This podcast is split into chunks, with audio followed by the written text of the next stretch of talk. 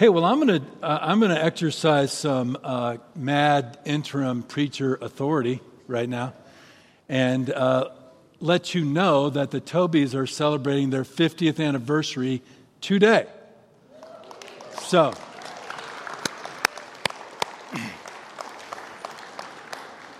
So do something nice for them today. That's a long time. God, God bless you for you and His faithfulness, your faithfulness as well. So um, let's pray, and then we'll take a look at another long passage, um, Genesis chapter 39. Gracious Heavenly Father, we have come to be um, shown who you are, and we're aware that that will also show us who we are and where we live. And what you're doing in us and around us and in the heavens and the earth. But these things only happen by your Spirit. Your word and your Spirit bring life and light, hope and strength. And so we pray that you would show us who you are, who we are, what this place is, and how we should live. In Jesus' name, amen. Now, Joseph had been brought down to Egypt, and Potiphar, an officer of Pharaoh, the captain of the guard, an Egyptian, had brought him from the Ishmael, bought him from the Ishmaelites who had brought him down there. The Lord was with Joseph, and he became a successful man, and he was in the house of his Egyptian master. His master saw that the Lord was with him and that the Lord caused all that he did to succeed in his hands. So Joseph found favor in his sight and attended him and made him overseer of his house and put him in charge of all that he had. From the time that he made him overseer in his house and over all that he had, the Lord blessed the Egyptian's house for Joseph's sake. The blessing of the Lord was on all that he had in house and field. So he left all that he had in Joseph's charge. And because of him, he had no concern about anything but the food he ate. Now, Joseph was handsome in form and appearance. And after a time, his master's wife cast her eyes on Joseph and said, Lie with me. But he refused and said to his master's wife, Behold, because of me, my master has no concern about anything in the house and he has put everything that he has in my charge.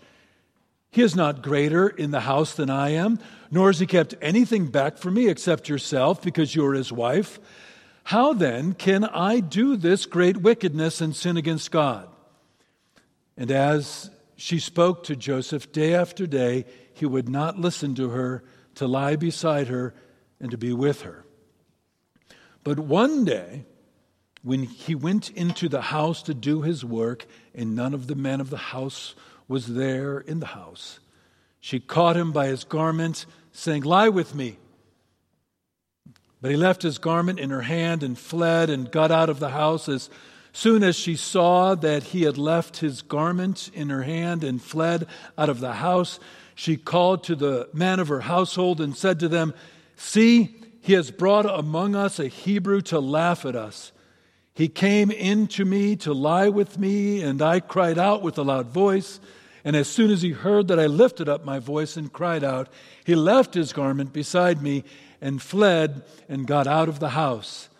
Then she laid up his garment by her until the master, his master came home.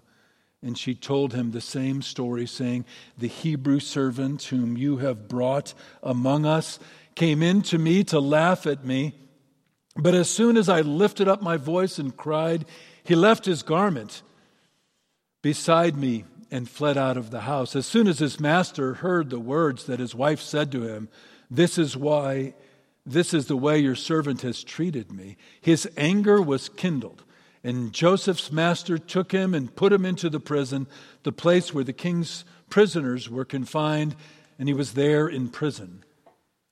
But the Lord was with Joseph and showed him steadfast love and gave him favor in the sight of the keeper of the prison. And the keeper of the prison put Joseph in charge of all the prisoners who were in the prison. Whatever was done there, he was the one who did it. The keeper of the prison paid no attention to anything that was in Joseph's charge because the Lord was with him. And whatever he did, the Lord made him succeed. Amen. Well, last week, the one thing you were supposed to get was that you should not try to understand God's uh, providence, but you should spend all your heart and all your mind and all your energy emotionally trying to understand His promise, because that's the thing that we're given. Okay? Well, here's today's one and only thing you need to get, and then you can write it down and you can leave. Watch the game if you want. The promise doesn't, hear this, the promise doesn't keep us from suffering, but suffering cannot keep the promise from us. The promise does not keep us from suffering, but suffering cannot keep the promise from us. That's the story that Joseph learns all throughout, and certainly in this passage. And we're going to learn that in the world that Joseph has left and gone into, um, the promise is a little absurd. It's also uh, tenaciously enduring. It isolates us and it forms us before it's fulfilled. So you can write those down, and we're going to hopefully go through them again. I'll try to remember um, to let you know when I move on, but it's a little absurd. It's enduring, it's isolating, and it forms us before it's fulfilled. So, what I want us to see about the absurdity of Joseph's circumstance is that it has essentially been sent into a world that is completely opposite from the promise that he was given. Joseph is given a promise, and that promise is rejected by his brothers. He's supposed to have family glory, he's his father's favorite. Um, he's got the whole future ahead of him. The stars in the sky um, are going to go um, and bow down before him. These are all things from a chapter, two chapters ago, actually, um, in Genesis chapter 38. He was given all these great promises. We saw that they're essentially um, images of the promise of, of the gospel, of the resurrection. Now, Joseph has all these promises, and it doesn't go very well for him. He gets beat up by his brothers, and then he gets thrown into a pit. But then something very significant happens in the story of Genesis. Uh, one of the, the patriarchal leaders, or one from that clan, um, he leaves the promised land. And that is always um, a preliminary indication that trouble is going to happen. In fact, the, once um, Isaac was told not by God himself in a famine, don't leave the promised land, I'm going to take care of you. Um, Jacob, Joseph's father, had to leave the promised land because he cheated his brother and his brother was going to kill him. So, in disobedience, he ran to save his life. And now, um, here, Joseph is sent out of the promised land. You're sent out of the promised land, there's an implication that the promise itself is going to be under stress, it's going to be extended. The, the promise itself is, in a fashion, tied to place. Now, um, without getting too much into the biblical theology of the whole course of Scripture, that, that place is ultimately a picture of the whole heavens and earth this whole place that we're in is supposed to be a place of promise. It's supposed to be a place where, where uh, the children of God enjoy the blessings and the riches and the kindness of God. Well, how do we know that? There's a lot of reasons, but one of the reasons we know it is that's the way the whole Bible starts. But now that the place is broken, living out um, side of the way the world is really supposed to be is like living outside the promise. And it's a little absurd to live as if the world is tamed, as if everything's going to be okay, as if you're loved in a world that is as broken as our friend um, spoke of in his prayers. That's the absurdity of the promise. And um, you can see, if you don't like the word absurd, um, you know, Paul called it foolish, so maybe just translate foolish for that. You know, one of the writers of the New Testament said the gospel is foolishness to the, to the Greek. So, the son of the promise has left the promised land. He's, listen to this. Listen to how everything is a little bit ridiculous. Uh, he's been subjected to his brothers. He was promised by a dream that they would be subjected to him. He's now subjected to the um, king of Egypt. He was told that the stars in the heavens themselves, the nations, um, would be subjected to him. These people called Midianites, Ishmaelites, they take him captive and then they sell him to an Egyptian. So if you're Joseph and you haven't read the book of Genesis because Joseph never read the book of Genesis, he lived this story, he didn't read it. If you're there, you don't understand anything except that you were given a promise that is absolutely and completely inverted and ridiculous in the world that you're in. He has gone from the promise of being a king in our passage the passage before, he went to become a prisoner. Now he's a slave. Then in our passage, he becomes a convict. So think about the uh, social degradation of the child of the promise. If there's, there's only one thing that's lower than being a slave, and we'll talk about the nature of his slavery in a minute and why it maybe wasn't as good as it sounds. But the only thing lower than that is being a prisoner. They're the only people that have less freedom than slaves. Joseph's station, his promise, his destiny does not fit the world the way it is. This is a challenge because in, a, an affluent community like this one, may I say for the next 10 months, like ours,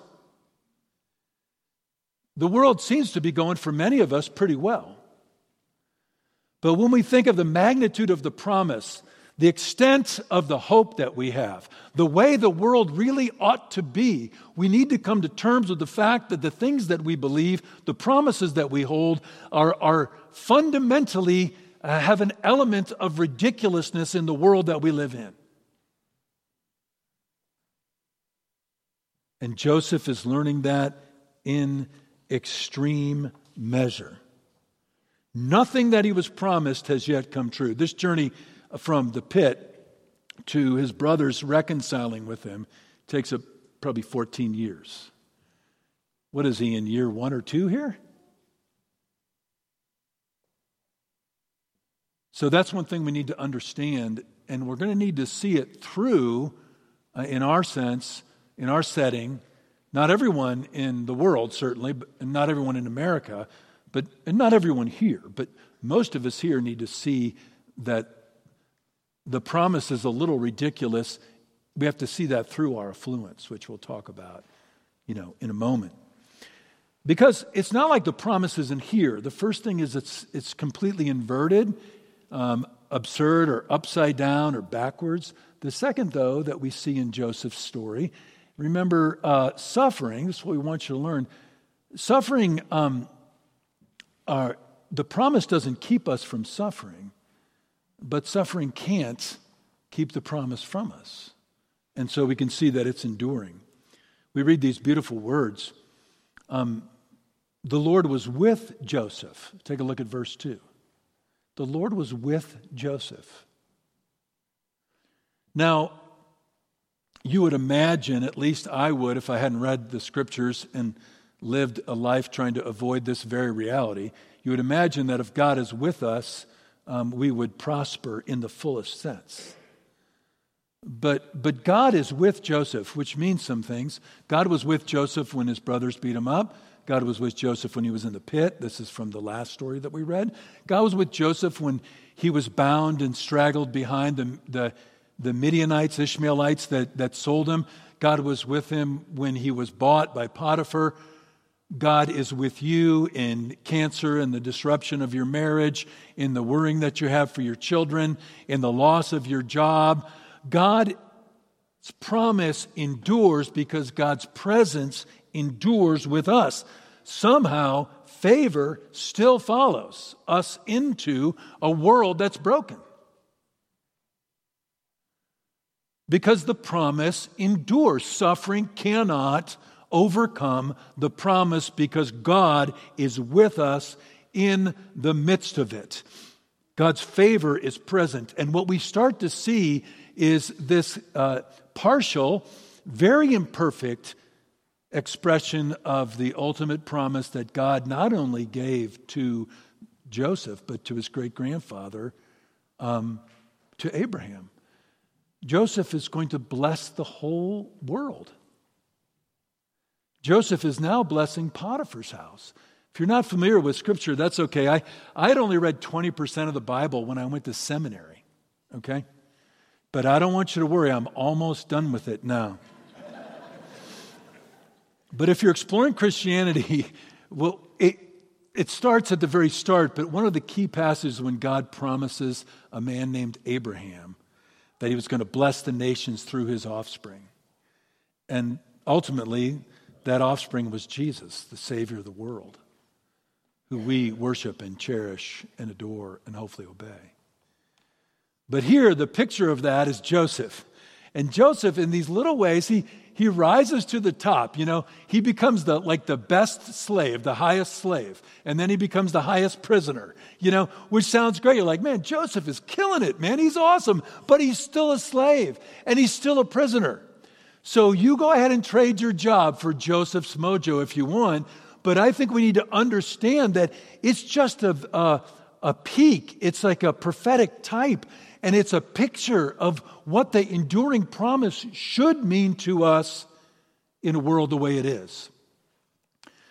That's that, that the promise, the goodness, the riches, the comforts, the joys, the pleasantries that we have here, whatever success God grants us, can never be enough. Listen to me carefully. It should be enough for you to be generous and content, okay? But it should never be enough for you to think that God has not always wanted something more and richer and fuller for you that you will never get till you see Him in glory. You could eat the whole world this afternoon and you would wake up in the morning hungry. The promise endures, but it's always incomplete. He's gone from son to slave to convict. And no matter what kind of success he has along the way, he is not living the fullness of the dream yet. Joseph found favor in the eye, uh, his eyes, that is, um, Potiphar's, and became his attendant. Potiphar put him in charge of his household, and he entrusted him to his care everything he owned. I love that phrase. He didn't worry about anything except what he was going to eat. That's stewardship. Joseph is a picture of the child of the promise as we're seeing him. And so, whatever you have, you've been given. Whatever dominion you have, whatever domain you exercise, as small as your account is, or as modest as your home is, or um, you know how limited your cube, your uh, cube is at work. You have that much dominion, and none of it's yours. The promise endures, but it's isolating. Take a look at Joseph's isolation. And this is actually something I think increasingly we'll need to learn um, as Christians in America. When I first came to Christ, the Time Magazine, I think, or Newsweek, talked about the year of the evangelical. Like, we were just like owning it, man. We just like this, boom, we had it. Well, you know what? Last year was also the year of the evangelical in a lot of ways that we're not happy about. Christianity has um, an isolating influence when it's lived faithfully. The first time Joseph is isolated is back in the last chapter when he was very first mentioned. He's distinguished from his brothers who hate him. So the children of the promise are isolated. Then he's abused by his brothers. Then he's thrown into the pit. Then he is uh, sold to the Midianites. Then he is, uh, to use the language of uh, the 21st century, then he's othered by, by Mrs. Potiphar, or maybe she wants to be called Miss Potiphar. I don't know, but she, he's othered. The guy, the foreigner, the person that's different, and a social status that's different, and an ethnicity that's different. He's different than us, and he came here to laugh at us and to mock us. And then he's eventually he's going to be forgotten in prison, which was a bummer after finally, well, we'll go into that story, but that seems to me to be the worst part of his life right there. The guy's, well, we'll get ahead, but it's not going well for Joseph by that time. And then get this when his brothers come back to him, and I'm covering 15 years, they, at first they don't recognize him. So, so what do we learn about living in this way? Well, um, you're not home. You can't really fully, totally belong in this place. Now, that's hard for us um, over the last 50 or 75 years to come to terms with. We have uh, a sense of proprietary um, relationship with the cities, the country, the culture that we live in. And um, that's becoming increasingly apparent that we don't have that grip anymore. I personally think it provides a, a wonderful opportunity for us to learn lessons about our faith. You know, this place was never a home for us. And it was never supposed to be a home for us. It was never going to be that way. My, my great grandmother, when she was 18, um, she left Ireland alone, sailed all the way across South America, and landed in San Francisco to start a life. Now, do you realize, one, how bad does Ireland have to be before that sounds like a good idea? Well, it was pretty bad. But here, here's the punchline. She moved from San Francisco with her five kids up to Butte. They were to, husband's going to be a miner up there. And they were in Utah, and she, this has become our family creed. She's in Utah, and she told her daughters that when they got somewhere, I guess Salt Lake, I don't know where they were, um, they got there, she told her daughters to be uh, around all the people there, to be civil but strange. I can't remember it, but I have looked it up and translated that into Latin. I want it on a crest. Civil but strange. And she was like, hey, we don't belong here. You know, we, I, I still think I belong in Ireland. We certainly don't belong in Utah. And pretty soon we're not going to belong in Montana.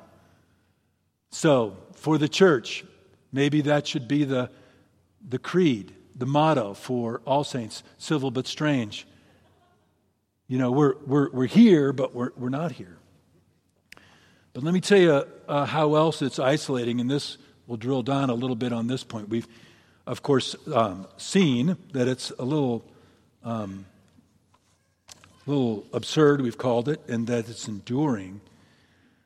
But this isolation creates a tension. In fact, actually, the enduring promise and the isolation create a tension for our friend Joseph because it's kind of working for him.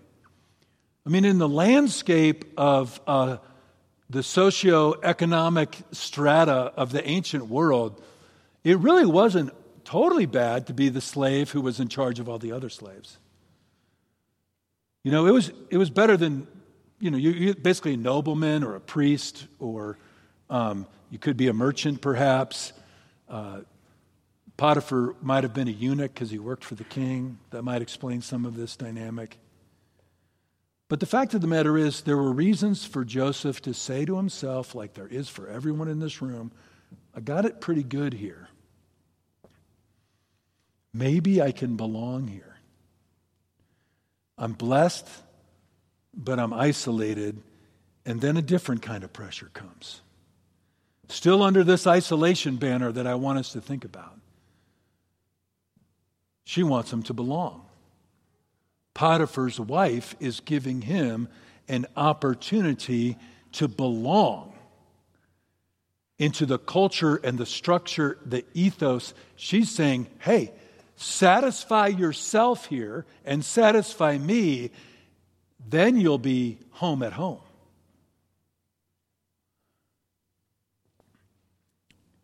In a fascinating way, you need, you need to see, and I need to see, that, that she is exactly like his brothers.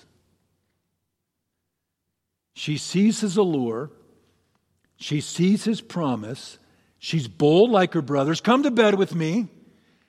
Her, her bold, that's her brothers hated, his brothers hated him. Her boldness increases. She spoke to him day after day. Their anger and hatred increased. Then finally she gets aggressive. She rips her robe off. Time out. I told you to watch the robes, right? Last week I said, watch the robes. He was favored with a robe, and now his second robe gets ripped off. This is how Hebrew stories propel themselves along. He's going to have another robe. We'll see in just, well, maybe not a little while, but in a while. What, I want us to understand, what I want us to see, is that being isolated makes us lonely, makes us feel out of space, and then makes us want to belong. And although the allure of sexual uh, intimacy is clearly part of this temptation, what's really at the root of it is Joseph's got to decide if this is where he belongs. So that means that the root of all your affluence and all the resources you have and all the opportunities you have, or all the opportunities you want if you don't have them, at the root of all those in that isolation, there's, a, there's moments, time and time again, when, when as it were, uh, Potiphar's wife is inviting you to make yourself at home here.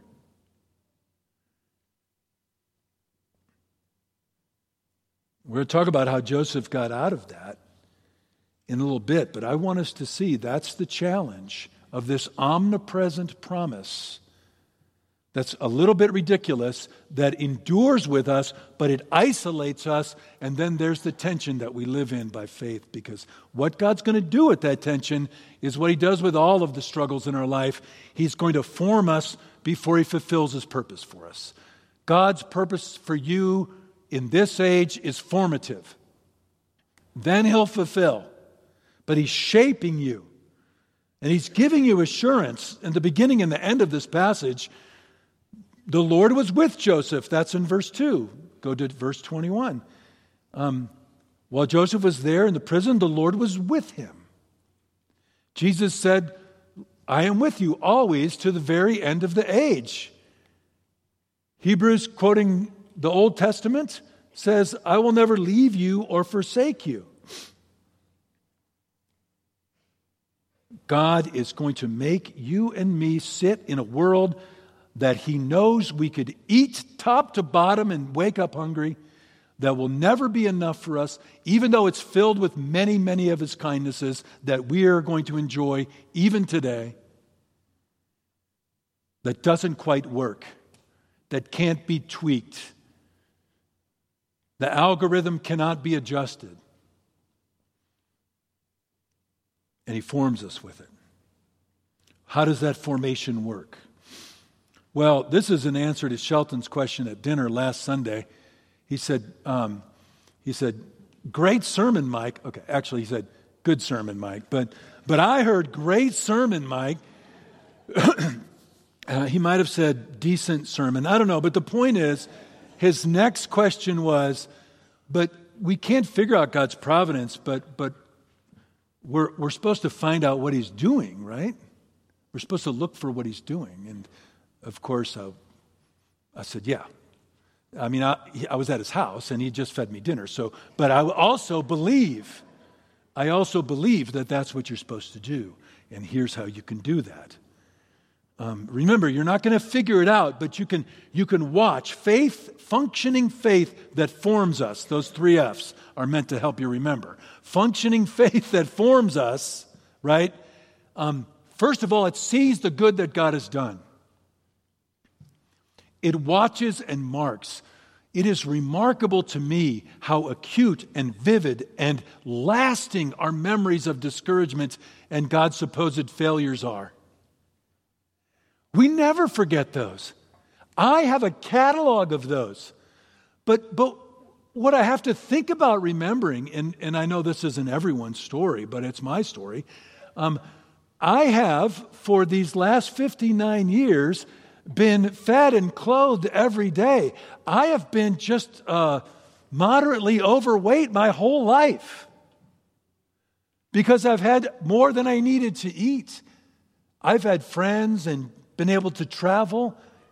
Watch and see these, these enduring fulfillments, these um, pictures of the promise, these little sparkling gems you can find and, and record and remember those. That's what Joseph does. He's like, well, how, what? He's like, looks at Potiphar's wife. He's like, well, what are you talking about? Look at everything my God has done for me. In our age, in the spirit of our age especially, he might say, well, yeah, now that I think about it, I am a slave and I wasn't a ditch and my brothers beat me up and stripped me naked. Well, that's not what he does. The charter of verses 8 through 10, where he talks about that, is that um, he recognized that God has been good. When you do that, when you're tempted, this is one of the ways you can learn what God's doing. When you're tempted, especially in temptations that you give into uh, more regularly than others, think about what the nature of that temptation is, and then think about what its fulfillment is actually doing for you. What box is it checking? Like, for example, if you uh, spend too much money or you're acquisitional, okay? Well, you might say, well, I get a new Keurig. You know, I love those things, and this one's better. Okay. By the way, don't feel bad if you have a Keurig. I'll come over, I'll use it. That's not my point. Okay.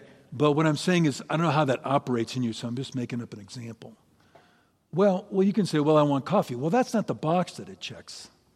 The box it checks is that you and I want the ability to satisfy our desires immediately.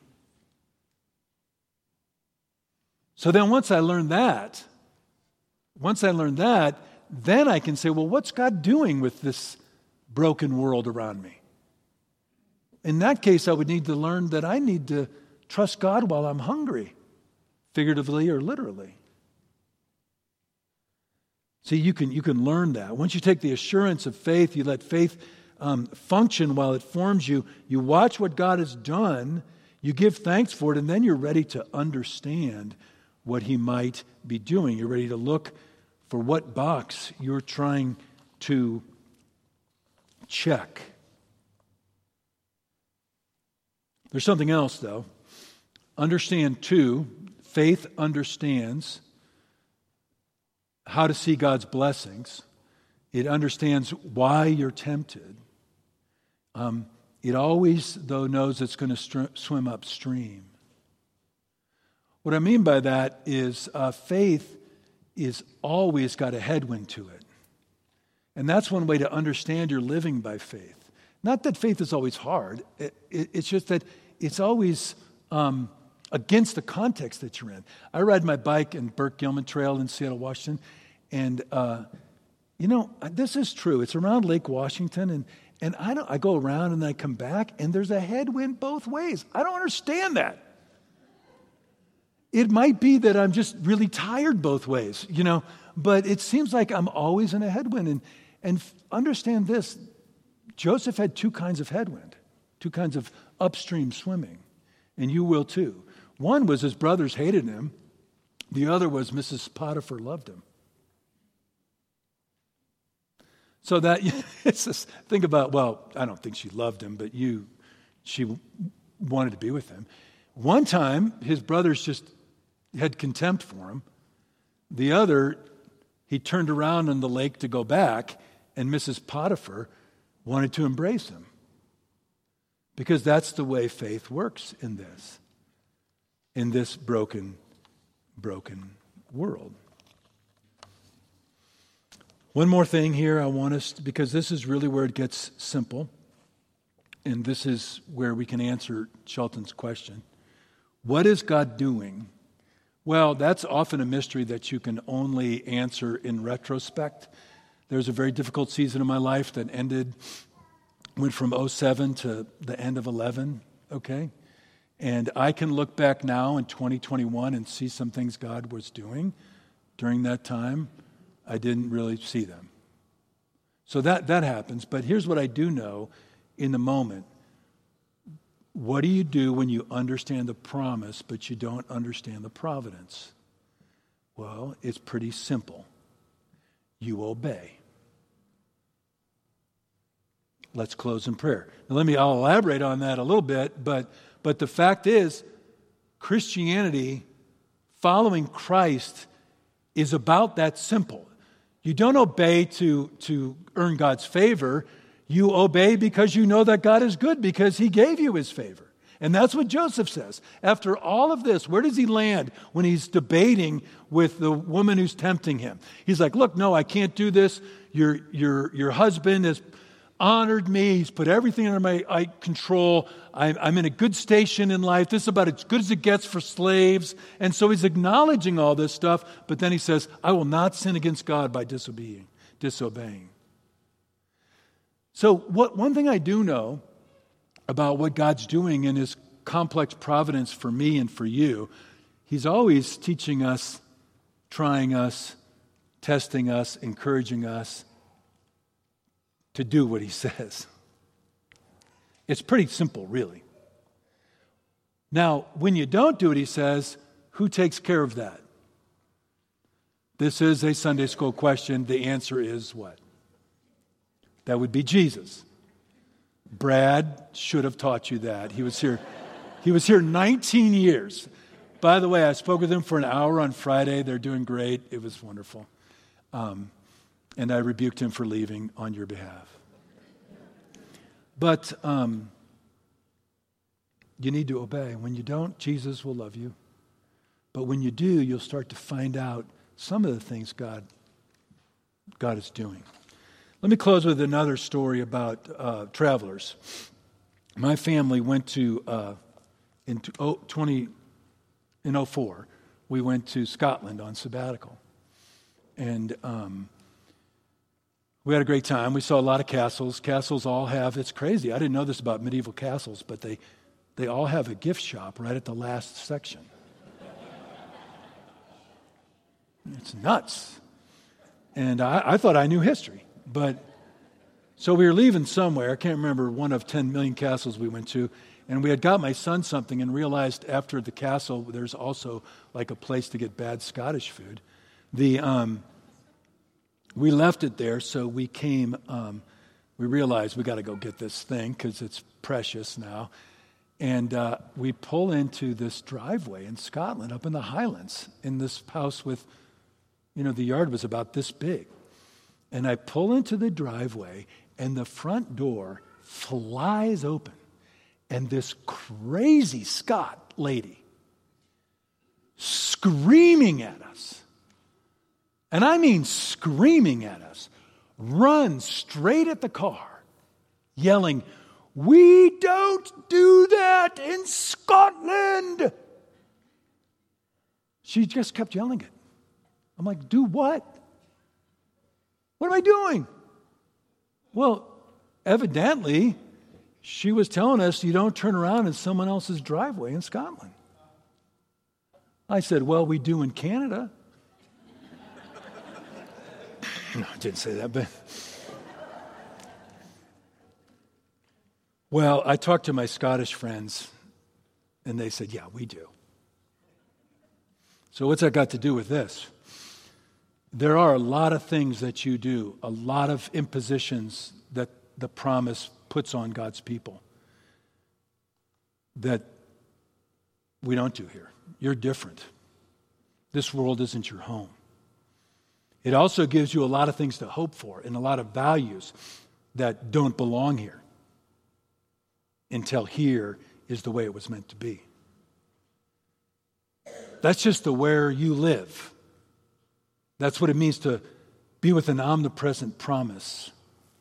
So you live in that space. You live in that promise. You live in that, in that um, absurd, enduring, isolating, formative promise.